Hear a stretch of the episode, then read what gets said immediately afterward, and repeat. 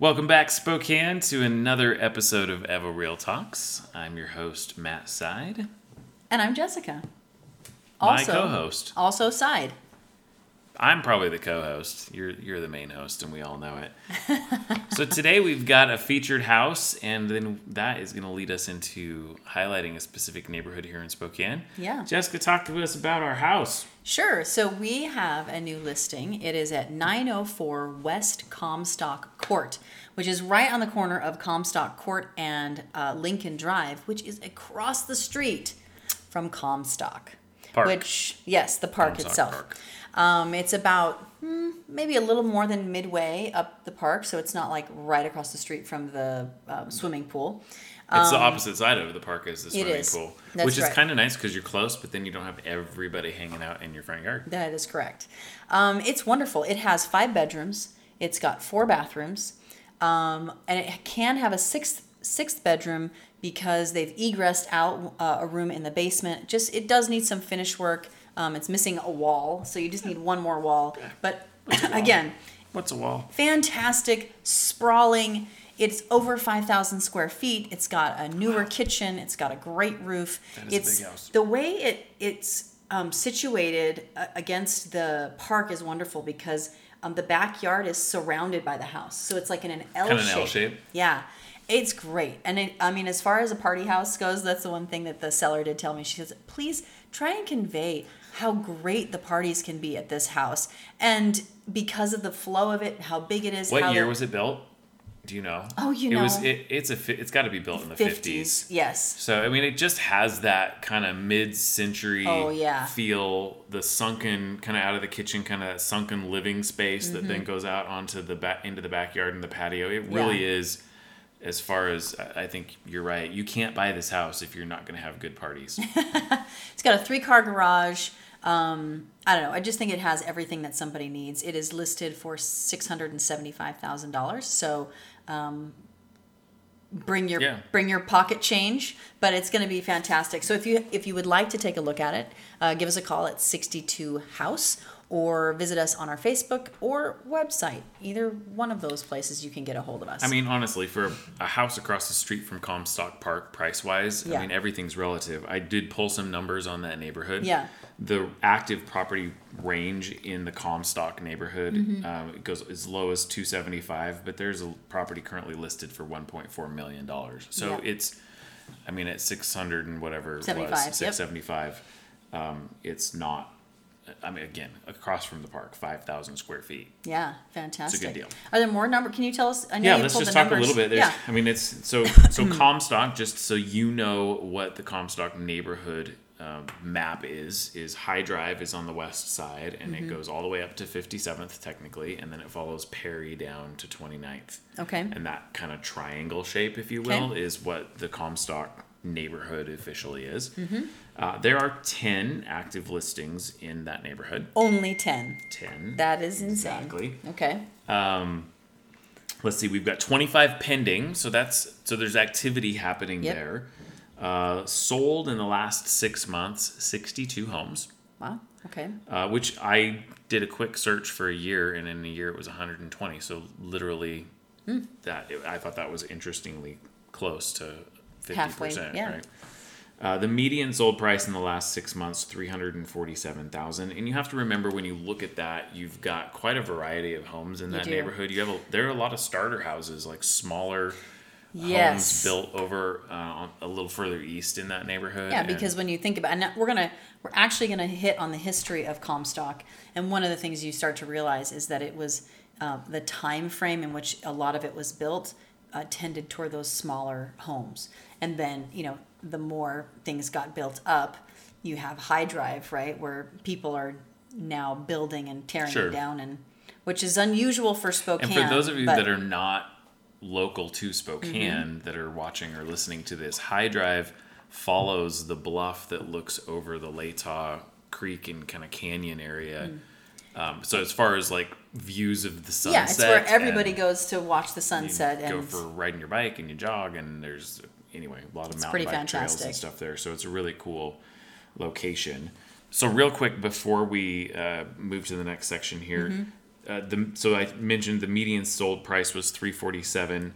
The median active list price 363,700. So it's about a $20,000 difference between Yeah. the 2 What's active and what's been sold in the last 6 months. So Perfect.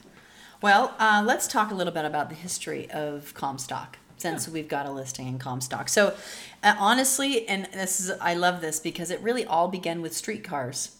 I mean, that is the reason why we've got what we have here. So, in 1888, the Montrose Electric Company, or Cook's Line, started downtown and ended its car um, near 37th and Grand. Okay, so you can Okay. picture where that is, right? And uh, that's where it ended was 37th and Grand. that's right. Okay. So all of that was happening, and then uh, the that streetcar era ended in 1936. Um, but during that time, there were homes and houses and businesses, all that ran along all those streetcars, whether that's up on the South Hill, lower on the sure, other side. okay. So, so if you think about it, we developed around So the streetcar must have run up Grand, basically, or what, what is Grand today. Mm-hmm. Yep. And that's why you have shops and kind of Yeah, that's why the commercial that development started that. there. This is kind of interesting. In 1906, Spokane College, which was a four year liberal arts school, was built on the site of where Manitou Shopping Center is now. Oh, So wow. your Super One and, well, it used to be Lamont's. Um, I'm dating myself. Um, but what what is there now? Manitou Ross? Tap House is there. Ross Dress for Less, is that- yeah. Rite Aid? There's a Rite Aid there. Rite Aid, all of that. Um, and then across the street, they had the library and a drugstore and things like that. So that was in 1906. Wow. Okay. So that And was Spokane College. That's right. And then Jefferson Elementary School was started as a two room schoolhouse on 38th and Hatch and eventually moved to its brick building in 1909, where it is now, Which which, is on 37th. Grand and 37th. Yeah. Yeah. So Manitou Boulevard was built in, or began to be built in 1907. Okay, so this is shortly after the college was Okay. built. Um, and then up in that same area, which I thought was interesting, the Spokane Country Club in 1903 was built. Okay. Uh, and they thought that if they brought uh, a golf course to the area, it would promote the sale of homes in the area. Interesting. Um, but unfortunately, that burned down.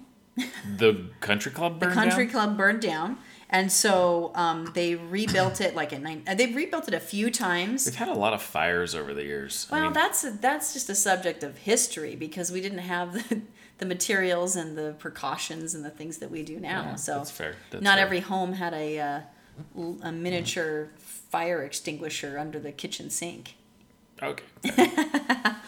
Um, so the club permanently moved then in, let's see, 1922 to where it is now, which is between 44th and 53rd. Right. Okay. In 1925, Lewis and Clark's principal, Principal Hart, So Lewis and Clark High School. yep, so that Lewis and Clark High School was down where, you know, it's, it's the original building down right. there. Yep. Um, but that principal, Principal Hart, secured Hart Field, which I'm thinking, what was he thinking? Like, it's so far away from Lewis and Clark. Why did he secure It was probably the so only flat area that wasn't downtown. yes, I just think, I mean, as being a parent of a Lewis and Clark child, I mean, where else are you supposed to play football and baseball on the South Hill that's got enough space for it? I don't know. It's just an odd. It is odd to me. Principal Hart was thinking. He was he knew what was he was on. thinking um, in 1913 okay if we remember if Wait a minute. I thought we were already in 1925. i know i know but you have to there's some things that overlap so i want to talk about the olmsted brothers matt do you oh. remember who the olmsted brothers are Yeah, and if you don't know who the Olmsted brothers are, you just need to go back to our podcast on city parks in I did two. I did two sessions on the Olmsted brothers in the report in 1913, where they talked about the parks in Spokane, and they recommended building High Drive Parkway, okay, Okay. And extending Manitou Boulevard from 35th directly south to High Drive. So that was all they're doing is making that happen. Um, Were they a part of Comstock Park's design? They were not part of Comst- Com- Comstock. Yes, they were not part of that. They they were part of Manitou though, correct? Well, Manitou actually had was built before the Olmsted brothers came around. They said, "Here are the things I think you need to do to change it." They specifically said, "Get rid of the Oh, zoo." The park is kind of crappy. Here's what you Well, can it do was to a great it. it was a great park. It was it a just didn't- zoo. Wouldn't that be nice to have a zoo on the South Hill again? No, thank you. Honey, let's go to the zoo. It's just around the corner. Um, in so this is interesting to me because they finished the Manitou Boulevard in 1947. That is a long time after they started that Wow. project. Yeah. So it, it took a long time for them to kind of get that.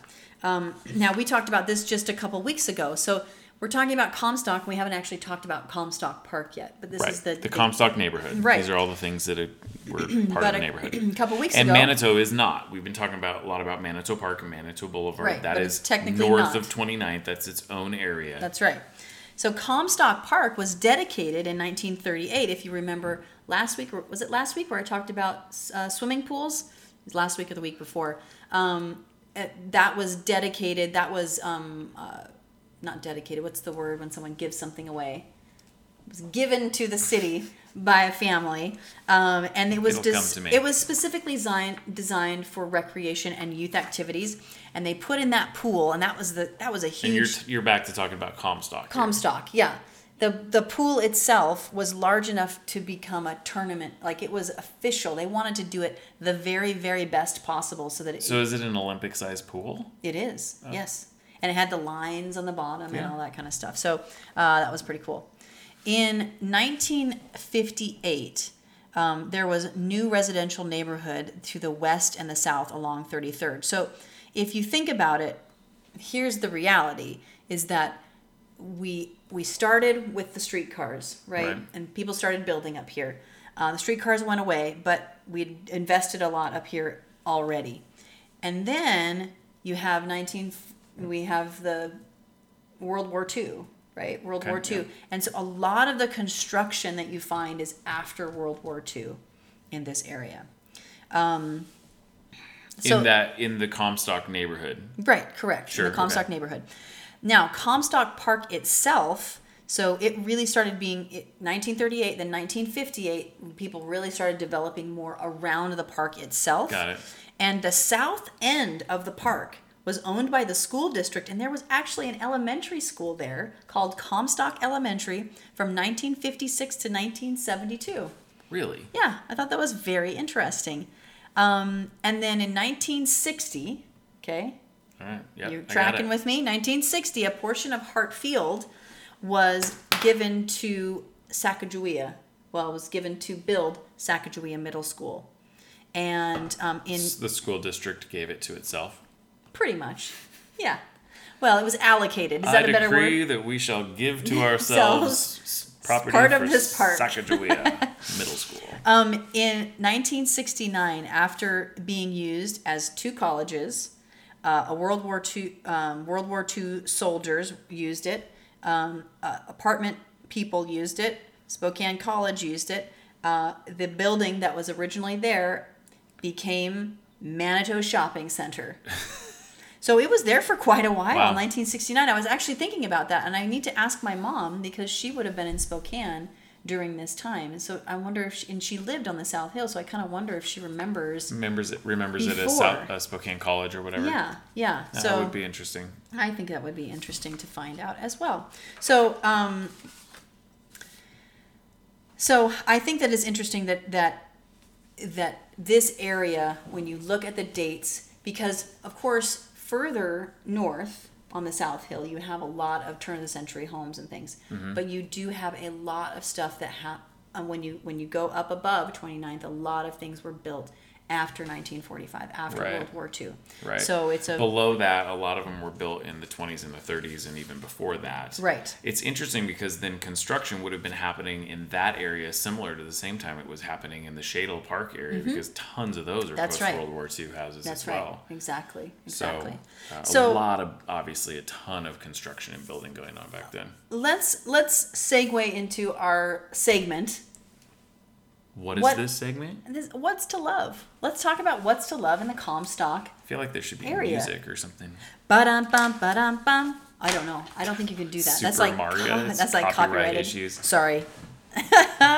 um, okay, so obviously you have Comstock Park, but one of the things that I think everybody knows and loves is High Drive and the scenic, you know, the view, the the sunsets, the how about the trails that Yeah. you can take down there. So that's a really amazing part of I think this is important, especially when one of the one of the values of this podcast is for people. Like tons of people are moving to Spokane that don't know Spokane. Yeah. So like, what do we love about the Comstock area? Yeah. High Drive is this winding road that is now 20 miles per hour in Spokane if Oh, you did yes. not realize that in the last couple of Yes. weeks the speed limit has changed from 30 to 20 and it starts all the way down at like 19th and goes all the way up to I think it goes all the way up to Grand or Bernard.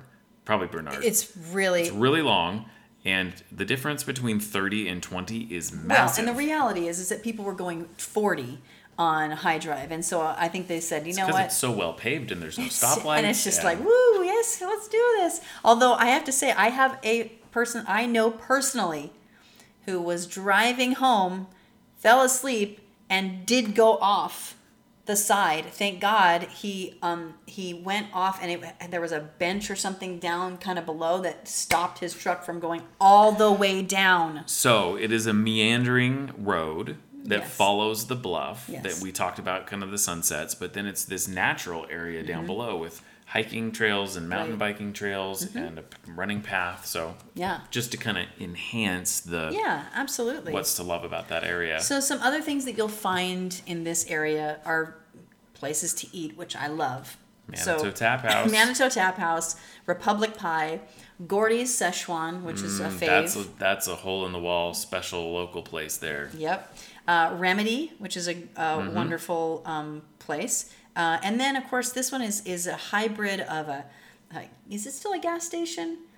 Rocket Market. It's a, Oh, yeah, ga- they it's a gas, gas. Mm-hmm. station. It's a market. It's They've a got a winery. like a special like they've got a wine club there. Yeah, wine club. and It's a little so like cool. it's like a little market where you can buy food and sit in their little eatery area. And Yeah. in the summertime, a lot of times they'll have live music outside, and it's cool. Rocket Market's Mm-hmm. It's, cool. it's pretty great.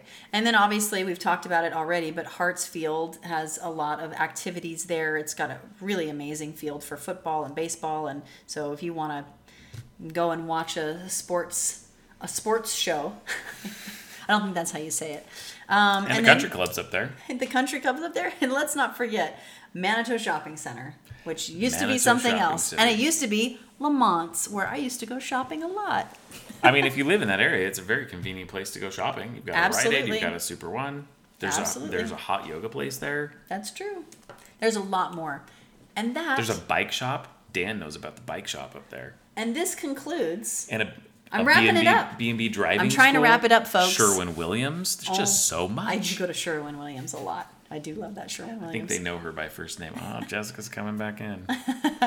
All right, Matt. Let's move on. Let's talk a little bit about. is this a real estate show or what? It going is. Well, that's- this was all about real estate. This is all about real estate. the n- neighborhoods that you love in Spokane. Mm-hmm. All right, so let's talk a little bit more about real estate. So the the shift in what we're going to talk about next Mm-hmm. is we're going to talk. We've talked a little bit about home maintenance here and there, and we're going to talk about everybody's favorite subject when it comes to home maintenance, budgeting. Mm. But before we do that, I want to drop a little. Um, I don't know. Plant a little seed. We are nearing the end of summer. Yes, I know you hate to hear that, I but do. we're midway through August, which means we only have a couple weeks left until September. And what I want to remind everyone is that September has a tendency to have a rush of houses come back on the market because everybody's trying to cram their vacations into August. That's and I right. know this year has been a little bit different because nobody was doing anything at the beginning of the year and we've kind of crammed it into what's happening in toward the latter part of summer. Mm-hmm. But for those of you that are thinking, gosh, maybe September would be a good time for me to put my house on the market today, right now in August is when you should be planning that, and we would be happy to help you with that process. So it's uh, the the listing, our featured home. It took several weeks to get that house ready, as it does with everyone's home. So don't think you're going to put your house on the market tomorrow unless you just live in a Pinterest perfect house, which I know a few of you do.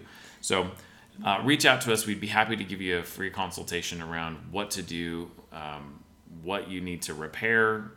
What you should leave alone and not pay Yeah. for because Sometimes you think you're going to get your money out of it by doing it, but you're not. that's right. So That's right. Anyway, you can reach out to us 509 62 House or you can uh, email us, find us on social media. So let's talk a little bit about budgeting. So, months and months and months ago, we had our good friend John Maroney from Canopy Credit Union come on and we talked about buying versus renting and setting budgets and saving money. And everybody thinks about that when they think about budgeting for a home. Right. But one thing, and this is for everyone, but especially for our new homeowners or soon to be first time homeowners, you've got a budget for the big ticket items. Big ticket budget. So I like today's this is the session big ticket budget. All right, so this is a three step uh, there's kind of a three step budget process and this is similar to something that we've gone over recently with our soon to be college student on how to budget for things and keep it away from yourself. So first of all, Hide the money from yourself. hide it from yourself. So you're going to make a list of all your major items in your home that you need that or may need repair or replacement at any given time. Uh, then you're going to list them in order of average life expectancy and create a plan to inspect and repair as needed. And we're going to go over th- those big items here in a Okay, second. good. Um, but then you need to save money into a special home ownership bank account so that you have the funds at hand for any emergencies. So you need quick access. But it also is nice to have it in a place that's not as easy to get to so you don't spend it. So, mm-hmm. so the three steps make the list, list them in order of average life expectancy, mm-hmm. and then how much money you need to save into that account so that when those things need to be replaced, you've got the money. So let's start diving into our big ticket budget items. I like to say that. I know you do. It's good. It's an alliteration. We It like alliterations alliteration. here. All right. Roof, probably one of your biggest ticket items. Mm-hmm. They have a really, really long life expectancy. They are 30 to 40 years when they are put on. And when you do your home inspection, most of the time your inspector is going to give you an idea of how much life is left in that in Mm-hmm. that roof. Um, so 20 to 25 years is probable, depending on it could be five years or less, but mm-hmm. more, more than likely you're going to have anywhere from that five to 20 years, depending on the age of the roof.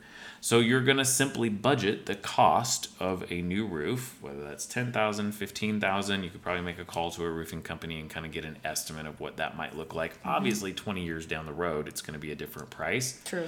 But if you figure it's fifteen thousand dollars today, and I don't need to do it for twenty years, now you've got how much money you need to see save every year or every month over the next twenty years to get to that point. And that's probably one of your furthest out ones that's out there. That's what you hope. But I know a lot of people that buy houses where they're just barely scraping by to get it closed. And it's like, you know, I think it has seven years left on it. Yeah, so in that case, if you've got seven years left Mm-hmm. on your fifteen thousand dollar roof repair, that's going to be a much bigger monthly budget item. Yep. And the idea with this is to avoid having a huge item like a roof fall into your lap Right. where you now are like, well, where am I going to come up with 15 grand? Right. If you haven't been budgeting for it, you're going to have to pull a line of credit on your house or maybe tap into some equity, which is fees, makes it harder to pay your house down. So, Mm-hmm. I mean, there's a lot of things that if you can budget for this that is Yeah. beneficial.